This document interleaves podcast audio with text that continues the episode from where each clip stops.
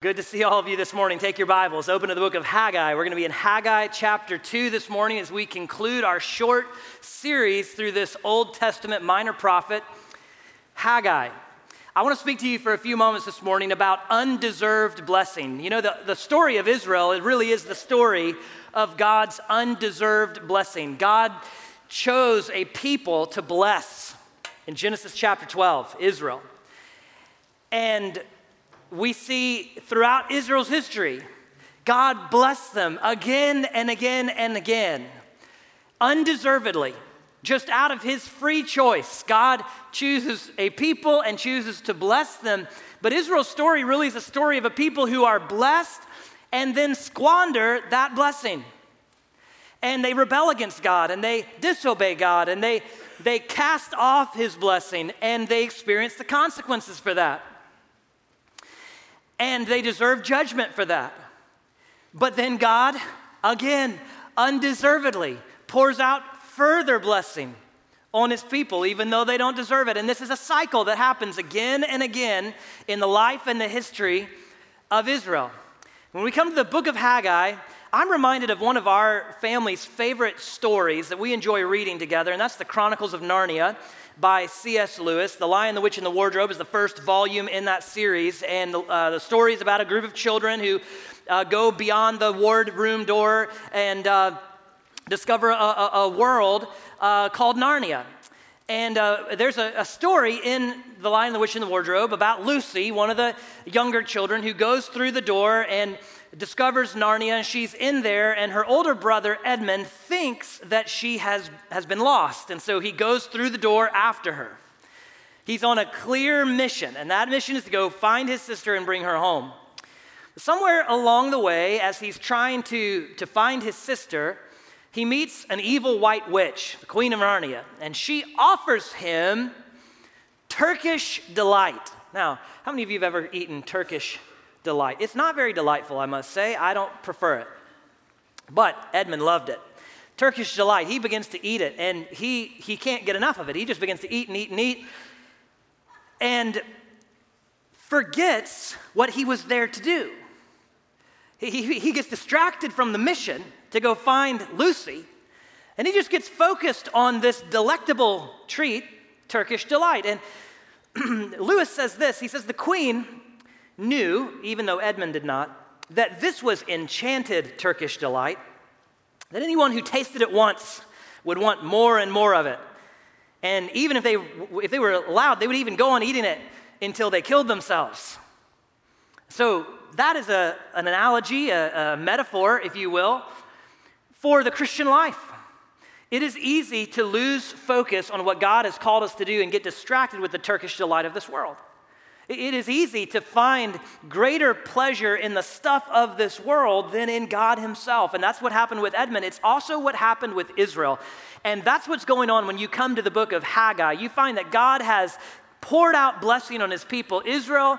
And uh, one of the ways that He's blessed them is even though they had gone into exile in Babylon, graciously God brings them back to the land and he gives them every blessing you can imagine. He provides all the resources that they need, but he gives them a mission. He gives them a task. It's very simple, it's very clear, and that's to rebuild the temple. And they begin to rebuild the temple, but at some point along the line, the Israelites get distracted by the Turkish delight of this world, and they neglect God. They forget all about God. They forget what He's called, him, them, he's called them to do. And they begin to instead focus on themselves and they begin to experience all of the creature comforts that this world has to offer. They begin to build themselves nice homes. They panel their homes, which is just a way of saying that they live luxuriously. And for 16 years, they get distracted. They take their eye off the ball and they forget about what God has called them to do. And isn't that so easy to do in the Christian life as well? To know that God has given us a purpose, to know that God has given us a mission, to set out on that mission, but somewhere along the way, we get a distraction. And the Turkish delight of this world becomes more appealing to us than the delight of knowing and serving God. So God loves his people too much to leave them that way.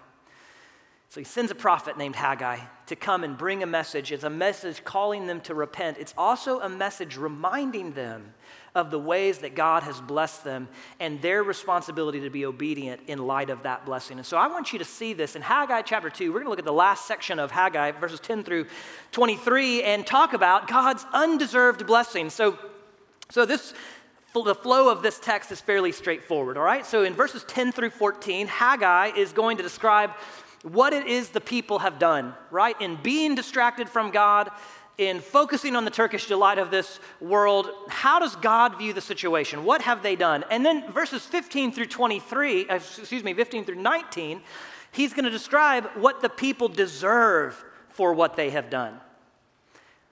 But then verse 19 and following, verses 19 through 23, the text takes a turn.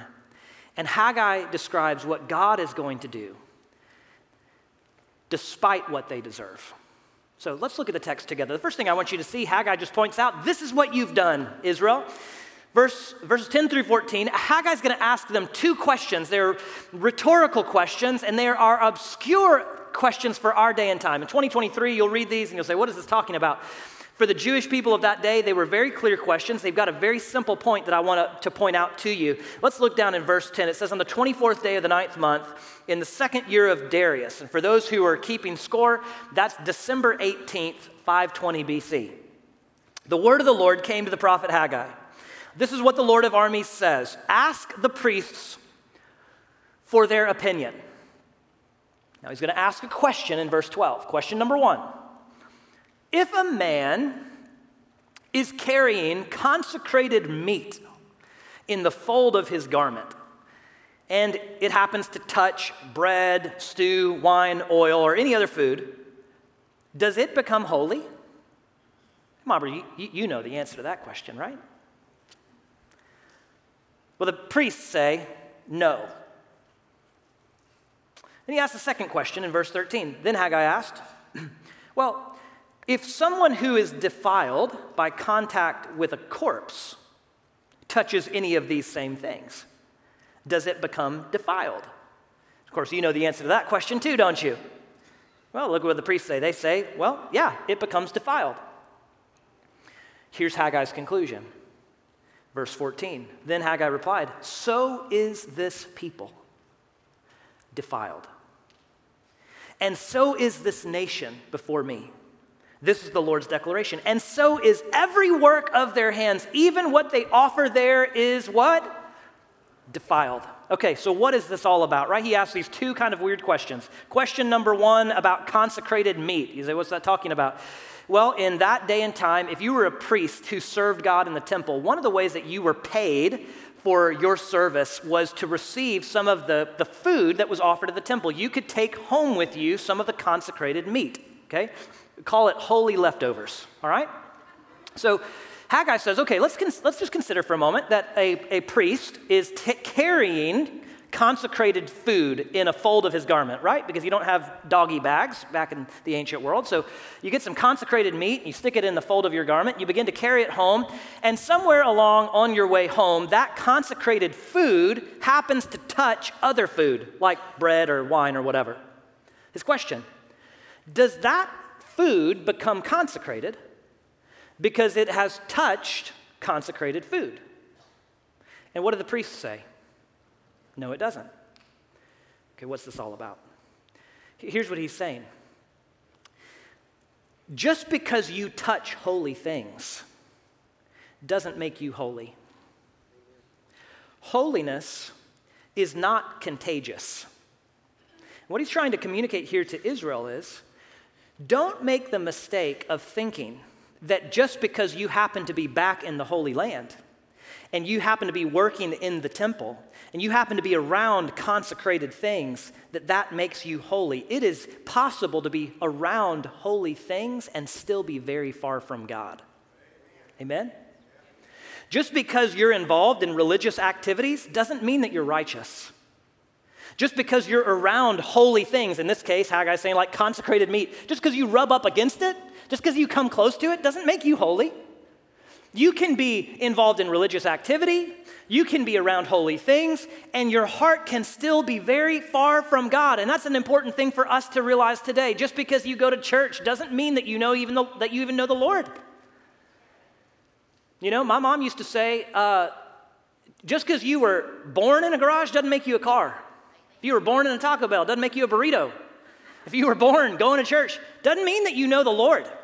You might be in and around the things of the Lord, you might be in and around holy things, consecrated things, but your heart can still be very far from God. And that is exactly what was the case with Israel. Here they are, returning from exile. They're in the Holy Land, they're working in the temple, they're, they're, they're elbows deep in holy things. But their hearts are still far from God. And that's the point. Holiness is not contagious. You can be around holy things, heart still very far from God. The second question is just the, the inverse of that statement. He says, okay, let's imagine that someone touches something that is defiled, like a corpse. Does that person who touches that defiled thing, does that person become defiled? And the answer to that question is, of course, yes. Right? You know, in the Old Testament law, if you touch something that's unclean, you become unclean. If you touch a dead corpse, you're unclean. If you touch somebody with leprosy, you're unclean. If you touch something that's defiled, you become defiled. You see, holiness is not contagious, but defilement is. That's the point. So don't just don't make the mistake of thinking that just because you're around holy things means that you are close to the Lord. You can be far from the Lord actually and be around holy things. But also recognize that defilement is very contagious. you know, if you've ever taken a sack of potatoes and there's a sack of rotten potatoes, and you take a good potato and throw it into that sack of rotten potatoes, what, what happens to the good potato? It rots. If you have uh, a sack of good potatoes and you throw a rotten p- potato, t- um, t- tomato, potato, potato is the one I'm talking about. You take a rotten potato, you put it into the sack of good potatoes. What happens to the good potatoes? They rot, right? That's his point here. And so he draws this conclusion Israel, you also are defiled. You are defiled. In the same way that you would look at someone who has touched a dead corpse and you would say, that person has become defiled. God looks at what you have done in forgetting about him, neglecting him, being distracted from him and God looks at you the very same way. And he says, You are a defiled people.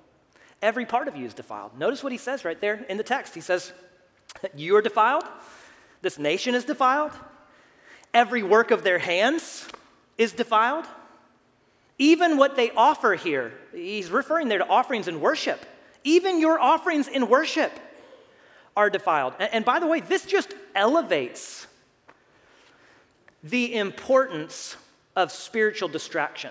We tend to minimize this, right? We look at Israel and we say, oh, they got distracted, they got off task, they forgot the mission for a few years, they built their own houses. Well, it's not that big of a deal. They were just backsliding a little bit. They just need to get back on track. Actually, no, God looks at that and says, no, it's actually defilement.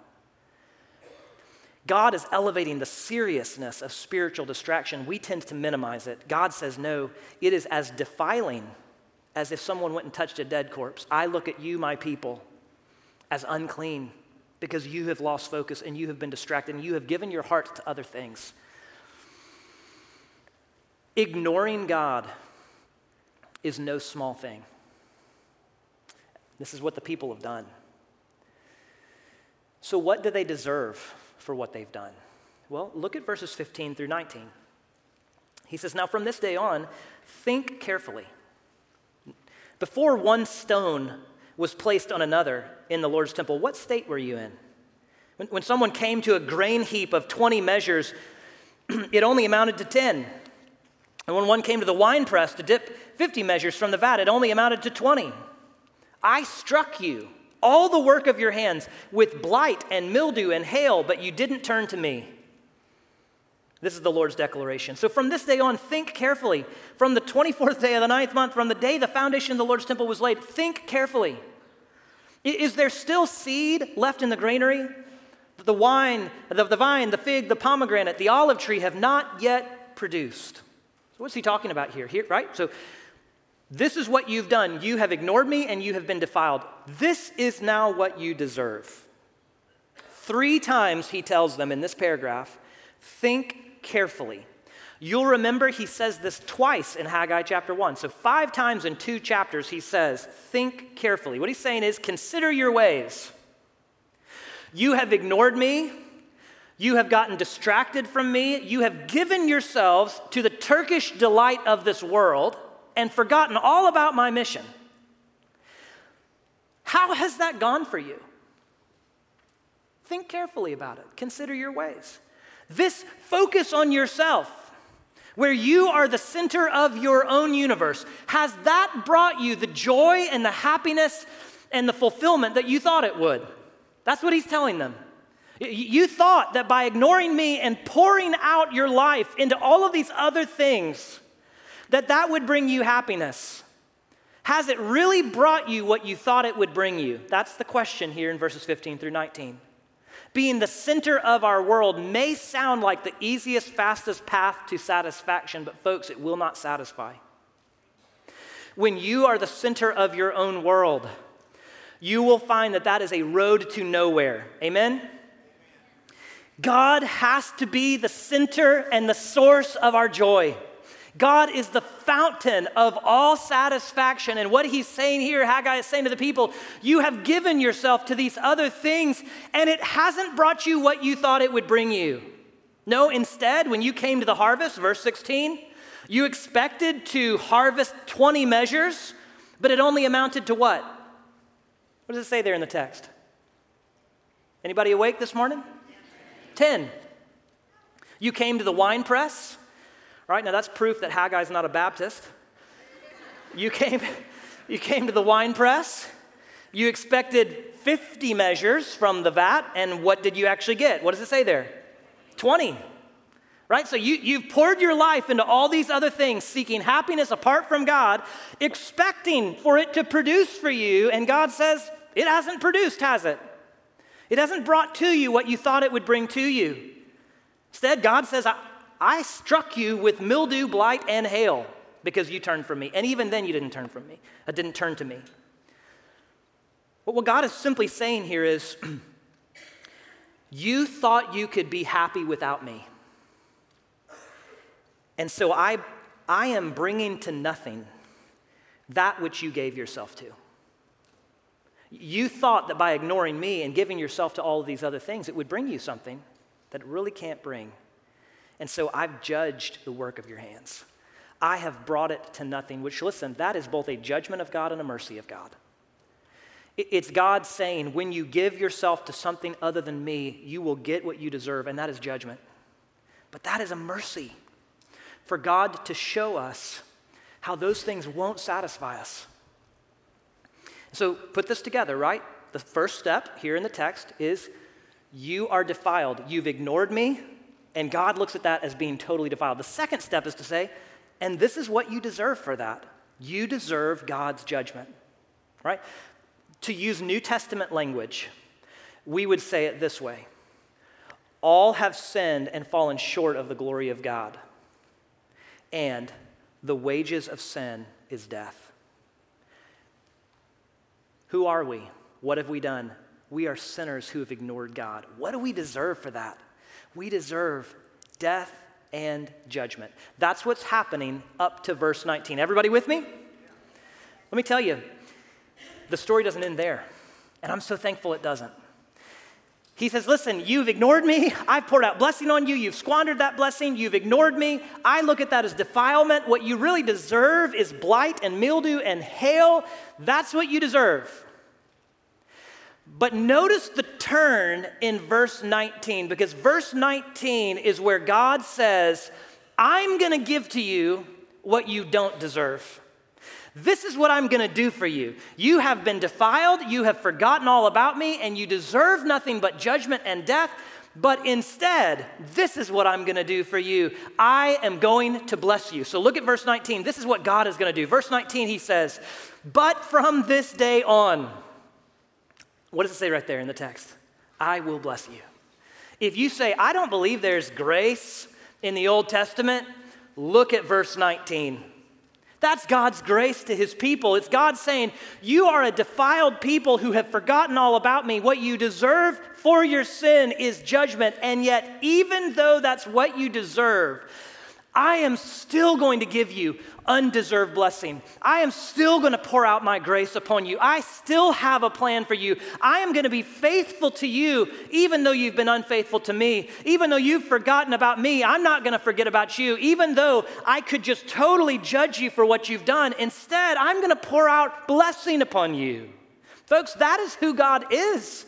He is a God of grace. He is a God who gives us undeserved blessing when we don't deserve it at all. Here in the text, he's saying, even though you deserve nothing but judgment, I'm going to give you what you don't deserve. From this day on, I will bless you. I love this word of contrast. This is who you are, and this is what you deserve, but aren't you thankful for that?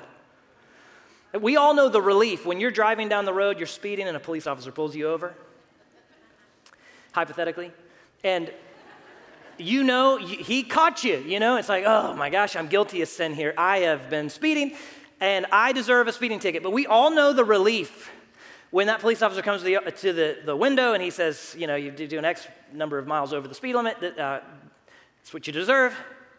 But this time, I'm gonna let you off with a warning. And we just start speaking in tongues in the car. We're just thankful, you know, like, I deserved the ticket. Instead, I got something I didn't deserve.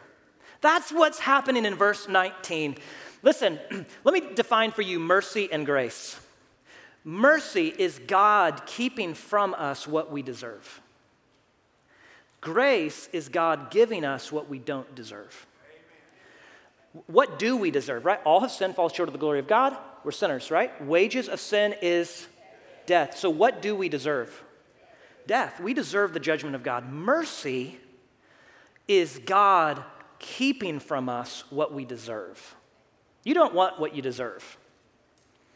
Mercy is God saying, I'm not going to give you what you deserve. Grace is God giving you what you don't deserve. Deserve death and judgment. He's not going to give us that. Through Christ, He's going to give us life and blessing. Amen? So, verse 19, I will bless you. Well, what shape will that blessing take? Well, that's what verses 20 through 23 are all about. Here's how I'm going to bless you, okay? And there's two things I want you to notice. Number one, God tells his people, I will bless you by overthrowing every rival power that threatens my people. The first way that God blesses his people Israel is by overthrowing every rival power. Look at verses 20 uh, through 22. The word of the Lord came to Haggai a second time on the 24th day of the month.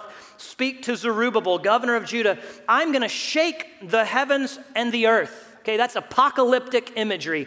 He has repeated this now three times in chapter 2. I will shake the heavens and the earth.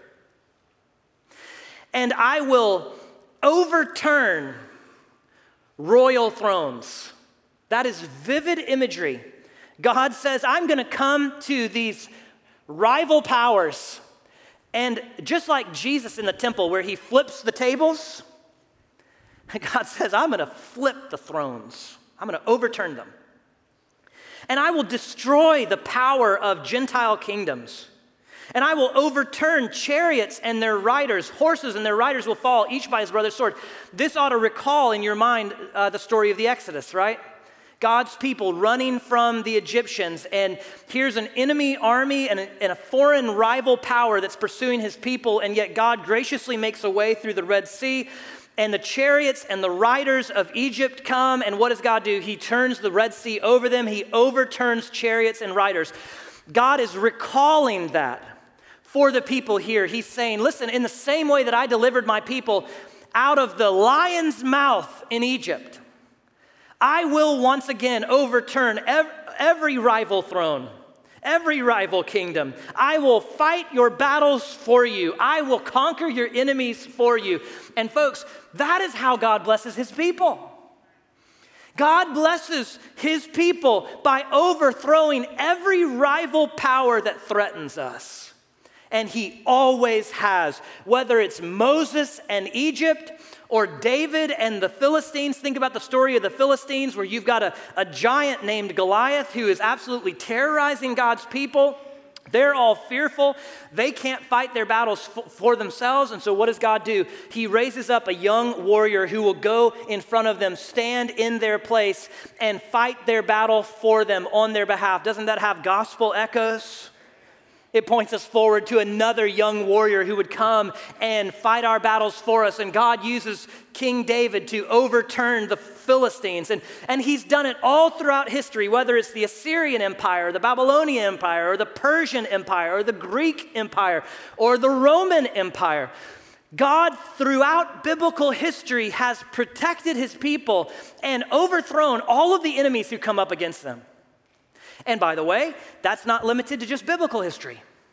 Think about church history. Think about all of the rival powers that have sought to dominate the church.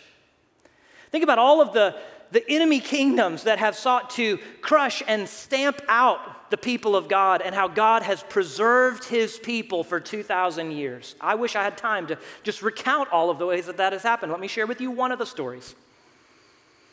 The French skeptic Voltaire, an atheist, hated Christians, hated the Bible predicted that within 100 years of his own life that no one would even know about the Bible. So nobody's going to know Jesus. Nobody's going to remember Christianity. There won't be any Bibles within 100 years of my life. You know what happened? Voltaire died. And within 50 years, the Geneva Bible Society purchased Voltaire's home and used it to open a printing press for Bibles. God will overthrow every rival power. You know that there are rival powers against the people of God today in places like China and in Cuba where God's people are persecuted. But do you know that some of the fastest growing church planting movements anywhere in the world today are happening in China and in Cuba? By the way, God will do this in the future as well. In fact, Haggai chapter 2 reappears in your New Testament in the book of Hebrews in chapter 12 where the author of Hebrews says there is coming a day when God will shake the heavens and the earth, and every kingdom will be brought to its knees, but we will receive a kingdom that cannot be shaken. That's what the book of Revelation is about, folks. It's not about like Apache helicopters and all the weird left behind stuff. Okay? That's not what it's about. It's a story, a tale of two cities Babylon which is representative of all the rival kingdoms of this world, and the New Jerusalem. And the story of Revelation is that Babylon will fall and the kingdom of Christ will be consummated. That every rival power will be brought to its knees and our God will reign forever. That's how God blesses his people. Okay, one final blessing. He'll overthrow every rival power. Number two, he will establish a special anointed ruler for his people. So not only is he going to throw, overthrow all the other rulers, he's going to raise up a special anointed ruler for his people. Look what he says in verse 23. On that day, this is the de- declaration of the Lord of armies I will take you, Zerubbabel. That's the governor. I will take you, my servant, this is the Lord's declaration. And I will make you like my signet ring, for I have chosen you. This is the declaration of the Lord of armies. So, what is, what is God telling his people here? He's saying, Not only am I going to overthrow rival thrones, but I'm going to raise up a special anointed leader named Zerubbabel. Now, there are a couple of things happening here, okay? Just look at the language that's used here. He's, he calls Zerubbabel, the governor at the time, he calls him my servant. He says, I'll make him like my signet ring, for I have chosen him. Okay, so this is one who is God's servant, God's signet ring, and God's chosen one. Signet ring, by the way, uh, was a symbol of a king's authority. So what's happening here? Well, there's two things that are happening. Number one, God is renewing a promise that he made to King David. If you rewind in the story of Israel and go back to 2 Samuel chapter 7, look it up later. 2 Samuel chapter 7, God makes a promise to David that one of his descendants will rule over his people, Israel, forever. And that became the hope of Israel for centuries. Israel started looking for a son of David who would come to reign. And the question was well, who, who is that going to be? And the prime candidate was Solomon, David's actual son. And Solomon was uh, like a number one draft pick to be, you know, the one who reigns. He's the wisest man who ever lives, he's the wealthiest man who ever lives. But, but what does Solomon do with all of that undeserved blessing? He squanders it just like Israel. And then it goes from bad to worse. If you just read about Israel's kings, it's like it, it goes from thud to dud. You know, it is just awful. One bad king after the other, so much so that the kingdom eventually divides with Jeroboam and Rehoboam. And then God brings his people into exile and they have no king. So the promise that God made to David is now in serious jeopardy. Who is, who's going to rule over my people? What about that son of David that God promised? Until Haggai chapter 2. And God says, you, Oh, you think I forgot about that promise I made? no, I've not forgotten. I made a promise to David, and I'm going to renew it to Zerubbabel. I'm going to restore that Davidic line and there will be a son of David who rules over my people. And for a time, that was Zerubbabel. Zerubbabel, like a signet ring, a, chosen servant reigned over Israel for a period of time. But, folks, that is not the end of the story. Because there would be another who would come, like Zerubbabel, who would rule over his people as God's servant as the representative of God's authority, as God's chosen one, who would reign over his people like Zerubbabel, but as a greater Zerubbabel. And it was actually a descendant of Zerubbabel.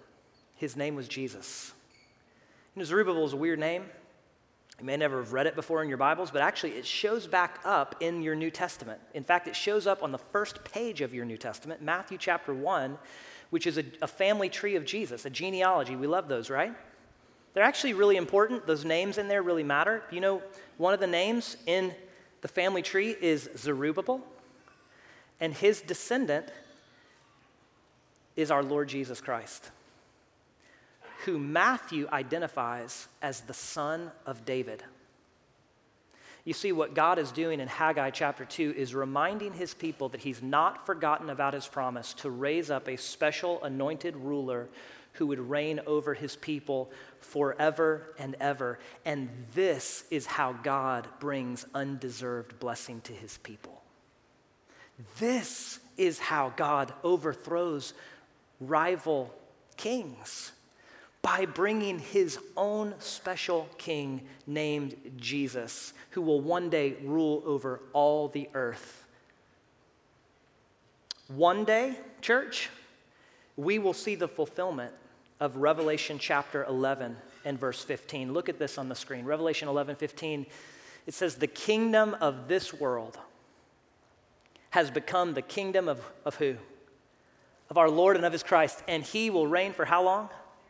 Forever and ever. So you can take your Bibles and you can draw a straight line from Haggai to Jesus. Amen?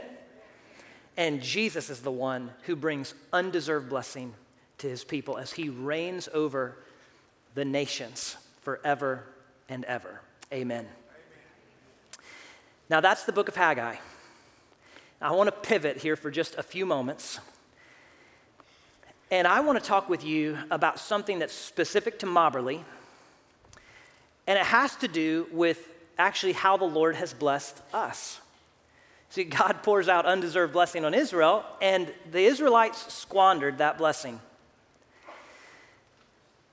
And the Lord has blessed us as well in some unique ways. Amen? Amen? The Lord has blessed Mobberly in very unique ways. We do not want to be like Israel that squanders those blessings. And so I want to talk with you just for a few moments about how to steward our blessings in a way that honors the Lord. You know, Genesis chapter 12 teaches us a very important principle, and that is when we receive undeserved blessing, when we receive blessing, it is never intended to just stay with us. God always blesses us in order for us to be a blessing. If you look on the screen, you'll see Genesis chapter 12 and verse 2. God says to Abraham, I will bless you. And what does it say there? You will be a blessing. So God always blesses us and stewarded, stewards us with blessing. He entrusts it to us, but He always expects for us to inside out our blessings. We're blessed in order to be a blessing for others. We're to hold our blessings open handed. God, you've given us blessing. Now, how can we bless others? How can we be an agent of blessing to the people around us? That's what he called Israel to do. It's also what he calls us to do. I want to talk with you about a couple of unique blessings, ways that God has blessed Mobberly, that I want to lead us to steward in a particular way so that we can be an agent of blessing to other people. One of the unique ways that God has blessed Mobberly is he has blessed us with the Hope Road Counseling Center. Hope Road is a therapeutic, Christ centered counseling center that was started in 2018 as a ministry of Mobberly Baptist Church. And since 2018, God has blessed that ministry in ways that no one could have anticipated at the time. In fact, in the last four years, uh, Hope Road counselors have seen over 3,000 clients. Last year alone, they had over 8,000 sessions. It's amazing. And God is using Hope Road as an agent of blessing in the East Texas community. So that's one unique way that God has blessed us. Another unique way that God has blessed us is with our church campus. We have a 140 acre campus. You may not have known that, but if you go, uh, for instance, uh, out behind uh, the building, behind the parking lot, we have nearly 90 acres that the Lord brought to us over a decade ago of just pristine East Texas land. There's a lake, there's pine trees, it's absolutely beautiful. And that's a very unique resource. I mean, there are not a handful of churches in America that have that kind of resource. But God has brought to Mobberly all of this land and also a Hope Road a counseling center. And so, how do we steward that well? How can we steward those blessings in a way that can bless other people? Well, I want to, I want to share with you this morning a plan to steward those blessings in such a way that we can bless many, many other people. I want to share with you this morning for a few moments about the Oasis Project. The Oasis Project is a plan that I have been working with our staff and with church leadership on for several months now. The Oasis Project is a plan to use our resources to build an oasis on our land that will serve people who are hurting, people who need rest, people who are discouraged, uh, people who need help, healing, and encouragement. And the Oasis Project involves three phases. It's a three phase plan to develop a refuge, a, a haven, if you will, where we can minister to and serve people who need it. Phase one involves the construction of a building for our Hope Road Counseling Center on our land. Hope Road, uh, we have over 15 employees, and they happen to office just down the street. They lease a space. It is a shoebox. And they have stewarded that as well as they can. They manage that thing, and it is a juggling act to try to accommodate the number of people who come in for care in that small space. And they are out of space. And that's a, that's a blessing. It means that God has really used this ministry but we need to provide a space so that Hope Road can continue to provide care for people all over East Texas. And so we're proposing that we build a facility for Hope Road right here at Mobberly so that they can continue to, to minister to people all over East Texas. And our Planning and Building Committee has worked for the last couple of years to develop plans for this building. The estimated cost right now is $2.5 million. And I'll say a, a, another word about that in just a moment. But that's phase one, is to build a building for our Hope Road Counseling Center. Phase two is to construct several cabins on our land so that we can be a place that shows hospitality to people who are worn out and burnt out and who need care and encouragement and rest and refreshing. And I think about several kinds of people that we can host here if we have a space to host them. I think about pastors and their families who are burnt out and ready to quit. maybe hanging on by a thread. And I envision Mobberly being a place where we can take a pastor and his family, his wife and children, and fly them down to East Texas and put them in a cabin and just spend a week loving on them. Let the kids paddleboard and fish out on the lake. Let the wife have all the gift cards to go shopping. Let the husband and the wife go to Hope Road, which is just a, will be a stone's throw away from a cabin. Go down to Hope Road and see a counselor and receive the care that they need. And can you imagine what it would look like for us to host pastor after pastor over the course of months and years and just be an agent of blessing to those pastors where they go back to their church refreshed and recharged and they continue faithfully in ministry? I think about missionaries who come home on furlough and they're exhausted and they just need a place to rest and we can accommodate that. We can host them host them and just be an agent of blessing and encouragement in their life and they can see a hope road counselor and then they can go back to their mission field. Think about the countless number of pastors and missionaries other ministers and their church families and the mission fields that they serve. Think about the countless blessing that god could use mobberly to be to all of those different families and those communities that they serve I think about married couples that are in crisis. And maybe you would hear about a married couple that you just say, man, if they could just get away for a little bit and, and have a place where they can pull back and rest and be encouraged. We could be a place to host married couples to just provide a haven for a few days where they could rest, be together, and see a Hope Road counselor. And so phase two involves the construction of several cabins. The estimated cost for those is $500,000. And then phase three is a longer term uh, aspect of this plan. This is something our planning and building committee has been working on for a long time in terms of the long range uh, plan for our for our land. But uh, the, the idea here is that we would build a chapel in the woods and a conference center.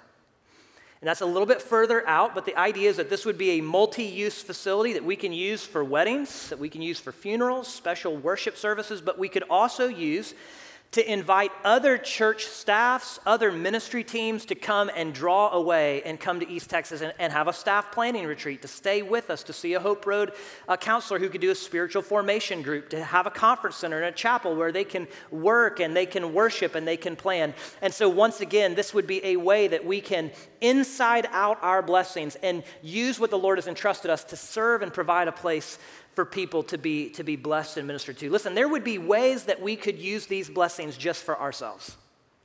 We could say, oh, we've got a counseling center. That's great. It's only for Mobberly members. Or we could say, hey, we've got a 140 acre campus with a beautiful lake and hiking, biking trails, all this stuff, but it's only for Mobberly members. And that would be taking blessing from God and just turning in on ourselves. But, folks, that is not the heartbeat of our church. Amen? Amen. The heartbeat of our church is to inside out those blessings. We have been blessed. We want to steward those blessings in a way that we can bless other people. And so, this is what I really believe the Lord is calling us to do. And I've been sharing this with certain key groups in our church who've been entrusted by our church with leadership, various committees, and so forth. But I wanted to have a chance to share that with you today. And it's not an accident. We're landing on Haggai chapter 2, and we're thinking about the fact that God has just blessed us in an undeserved way. And I want to just encourage us to think God has undeservedly blessed us. How can we use that to bless other people? As I've been sharing this plan behind the scenes, it has been met with great enthusiasm. I want to tell you that our church leadership council has voted unanimously to affirm this direction. Our finance committee has voted unanimously to affirm this direction. Our planning and building committee has voted unanimously to affirm this direction. Our deacon body, can you imagine 100 Baptist deacons being unanimous on something?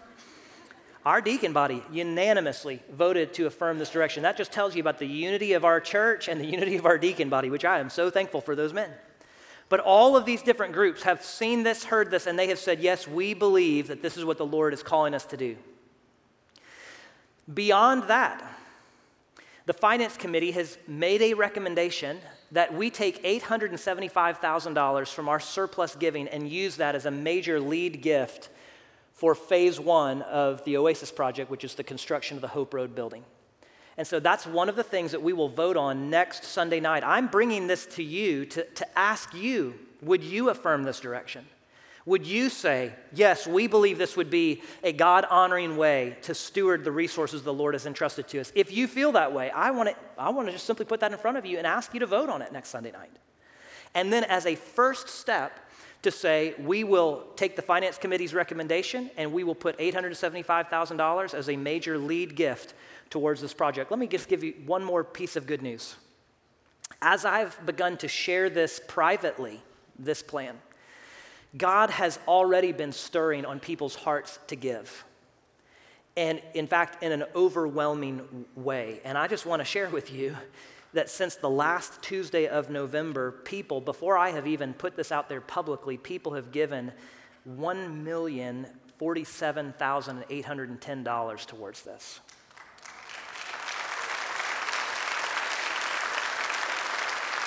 And that does not include the $875,000. So if you vote to affirm this, then by next Sunday night, we would have over $1.9 million cash in hand for the first phase of this project. I think the Lord is honoring this and blessing and providing. And so, what's next? Well, let me just tell you a couple of things. As you leave today, You'll receive a brochure that looks like this. It's called the Oasis Project. It will give you some more details. It'll give you some floor plans and some information where you can find out more about this. You can also go to mobberly.org slash oasis or scan that QR code. It'll take you right there to give you some information about that.